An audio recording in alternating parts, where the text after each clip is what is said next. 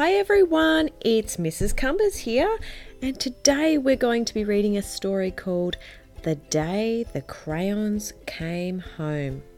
This story is by Drew Daywalt and Oliver Jeffers. Okay, let's get going. One day, Duncan and his crayons were happily colouring together when a strange stack of postcards arrived for him in the mail. The postcard said, "Dear Duncan, not sure if you remember me. My name is Maroon Crayon. You only coloured with me once to draw a scab, but whatever. Anyway, you lost me two years ago in the couch, and then your dad sat on me and broke me in half. I never would have survived had Paperclip not nursed me back to health. I'm finally better, so come and get me, and can Paperclip come too? He's really holding me together.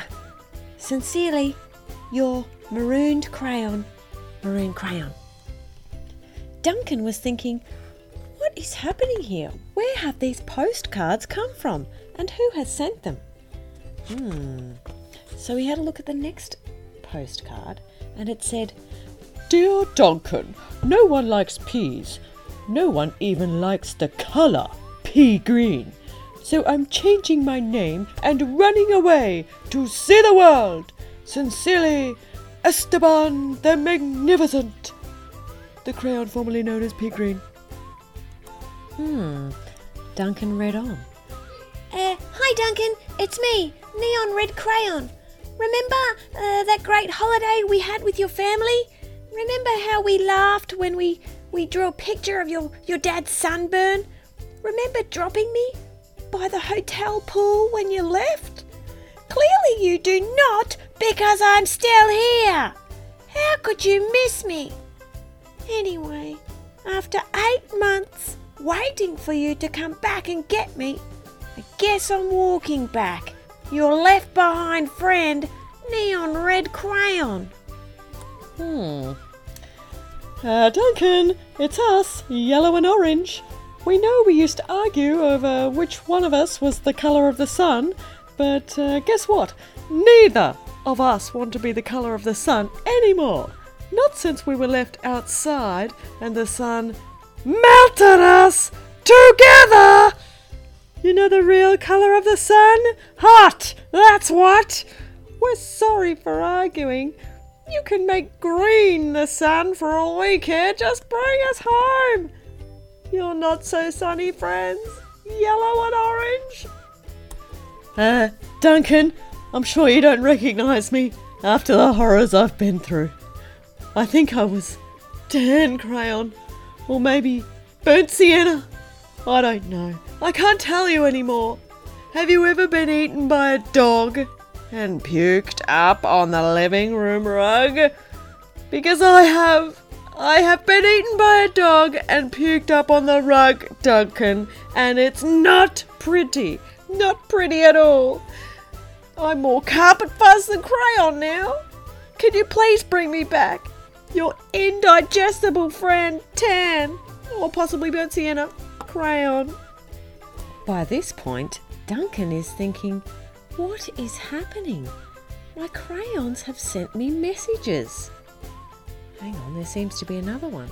And it looks like it's, again, from Esteban the Magnificent. "Dearest Duncan, um, could you please open the front door? I still need to see the world. Sincerely, Esteban the Magnificent." Hey Duncan, remember last Halloween we told your little brother there was a ghost under the basement stairs? Then we drew that scary stuff on the wall. Sure was funny when he ran off screaming, right? But it wasn't so funny when you forgot to get me out of the basement. Please come and get me. I'm kind of terribly horrified. Your scared friend, glow-in-the-dark crayon. Hmm, glow-in-the-dark crayon. I think I remember that, thought Duncan. But hang on, seems to be another one from Neon Red Crayon here. Uh, "Dear Duncan, looks like I'm almost home. Uh, been through China, Canada and France, I think. Just crossing Newcastle by camel now. Uh, Newcastle has giant pyramids, right? See you soon. Neon red crayon. P S. Next stop, North Pole, I think. Dear Duncan, does page eight of Pirate Island ring a bell? Kind of a big payday for Captain Greenbeard there, don't you think? And no bronze or silver in that pile, huh? I told you it'd make me blunt if you coloured each coin individually. But would you listen? No. I also told you those stupid crayon sharpeners never work. Did you listen to that? Also no. Now I can't colour anything at all. Your pointless friend, gold crayon. Hmm, thought Duncan. There's another one from Esteban the Magnificent.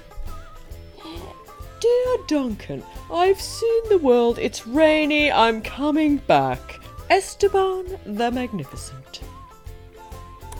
Hi Duncan, uh, you're probably wondering why my head is stuck to your sock. A question I ask myself every day. Well, it's uh, because last week uh, you left me in your pocket and I ended up in the dryer. I landed on your sock and now he's stuck to my head. Uh, can you please come and get me? Also, why does everything you wear still smell even after it's washed?